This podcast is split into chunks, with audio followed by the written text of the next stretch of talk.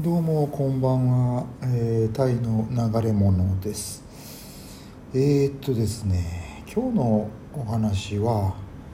えー、転職にあたっての、まあ、考え方というかえーと、現地採用の、まあ、キャリア形成っていうところですね。そこの辺にちょっとお話を注力していければなと思っています。でえーとまあ、タイまあ、タイでもどこでもですねあの、まあ海外で現地採用で働くっていう時にまあ一番可能性として大きいというかですねありえるなというのがあの転職をするじゃないですか現実採用としてでそれであの上司が変わらないっていう可能性が結構あるんですねこれが。でえっ、と例えばまあタイローカル企業に入った時で、えっと、その上司自分の上司もやっぱりあの現地採用だったりしてでそれが日本人だったりするわけですね。でそうするともう何でしょう日本人っていうのはもう、えー、少ないあの自分とその上司だけっていうような状況になるわけです。でまあもう端的に言うともうその人と上司と会うかどうかもう相性っていうのは非常に重要になってきますね。であのそのあの相性が悪いために、まあ、例えばもうずっと給料が上がらないとかあとはあの出世できないとかですねあの、まあ、とにかくもう目をつけられたら、まあ、なかなか変わらないなということがよくあるわけです。でまあ、私なんかの場合もですねあのちょっと前まで勤めてたところあのタイで、えーとまあ、とある商材ですね。あの工場で使われる消耗品をルートセールスするようなところでしたけれどもまああのやっぱり入った会社での上司まああの社長というのはタイ人でしたがね。あのタイローカル企業でで日本人が、えー、上司としていて。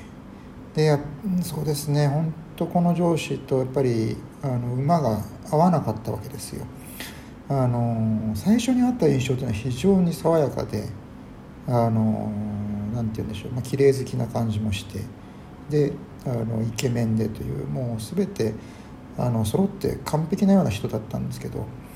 まあいざいざいっぱい付き合ってみるとあの本当完璧な人というのぐらい大変なものはないというかねあのとにかくマイクロマネジメントが好きであの仕事が細かくてでなおかつ原点主義なんですね。で褒めない、うん、要は自分が一番やっぱり正しいと思っていてでその自分の理想で自分がこれはできるなっていうことは他人にもできると。で同じまあ仕事のレベルあのっていうのをやっぱり部下にも要求するっていうですね。でまあまあ、あのその人も自分あのなんでしょうね10年20年ぐらいもうずっと長く働いてる人だったのであの要はそれだけのプライド自負自分はここまでやってきたというですね会社に貢献してきたという自負があるあればこそあの他人にも辛く当たる、うん、っていうことだったんだと思います。で当然やっぱりタイ人からも非常に嫌われていてで、まあ、嫌われてるのは全く気にしないっていう人でしたけどね、まあ、そういうなんかタフなメンタル、ねあのタフさがあるからまあ続けてるっていうのもあるんでしょうけどね。うん、でまた問題なのはやっぱりそういう日本人をあのやっぱり対人社長が可愛がるんですね。うん、だからねあのやっぱりよく言われるのがあのプレイヤータイプとして成功しあのうまくいっている成功したあの人っていうのをね社員をやっぱりそれをマネージャーにあげちゃダメなんですね。うん、あの要はえーと、名監督というのはあのやっぱりその必ずしもそのプレイヤーとして優れた人が名監督とは限らないというようなことはよくスポーツの世界でもあるみたいですがねやっぱりこれもあのサラリーマンの世界でよくあるようなことでして。うんでえっ、とまあ冒頭の話に戻りますけれども要するにあのそういった、えー、タイタイならタイで入った会社で、えー、やっぱり上司はもうずっと同じ人のままという可能性が高くなる。で、えー、ただこれがまあ例えば日系企業であの駐在員が上司といった場合はあの定期的に上司というのは3年とか5年であの日本に帰任したりとかそのタイミングで新しい人が、えー、タイに帰任、えー、赴任してくるような、えー、そういった会社もあるかもしれませんね。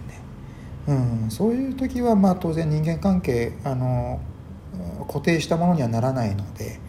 あのあともう少しもしね合わなかったその上司と合わなかったとしてもああともうちょっと例えば別の人が来るなとかですねそういうあのふうに我慢も効くかもしれないわけですよ。うんまあそんなようなわけで。でえー、っとですねまあこれはもう各個人の、まあ、捉え方にもよるんですけど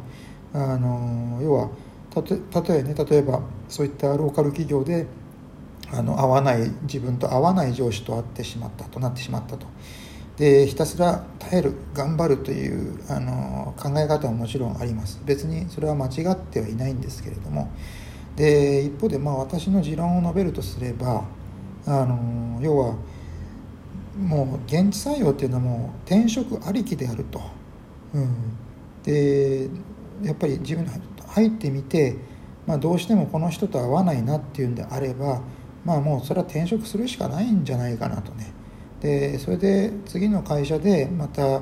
あの人間関係ですね。あのまたゼロからになってしまいますけど。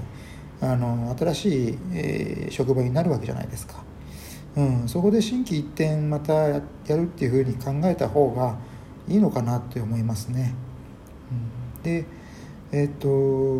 まあただここでちょっと気をつけた方がいいというのはあのなんだろう。要は転職市場で評価される人材っていうのがどうしてもですねあの同じような仕事をしていて例えば営業マンだったらあの同じような商品を売っていたっていうですね。そうやってあの職歴書履歴書というのがあの何か積み重なってこれまでやってきたなっていうのが見えるようなあの履歴書だといいとされているのであのまあいろいろ当然転職するごとにあのやっぱりいろいろ考えることあるかと思うんですけどあの、まあ、なるべく一貫性を持ったあの経歴になるようにあのした方が自分の得にはためにはなるなということでしょうかね。うん。まあ、ただあの私はこんなこと言っておいてですねあの本当に一貫性のないあの経歴ですけどね。もういろ営業マンとして本当にいろんな商材を扱ってきましたからね。うん。だからまあそういうのはあの一般の受けはあんましないなということはよく承知してますね。うん、でそうですね、あのまあ、まとめというか要は、うん、転職をするっていうことにあの多分日本でずっと真面目に働いてあんまり転職もしたことがないっていう人にとってはあのやっぱり転職っていうのはかなり一大イベントというか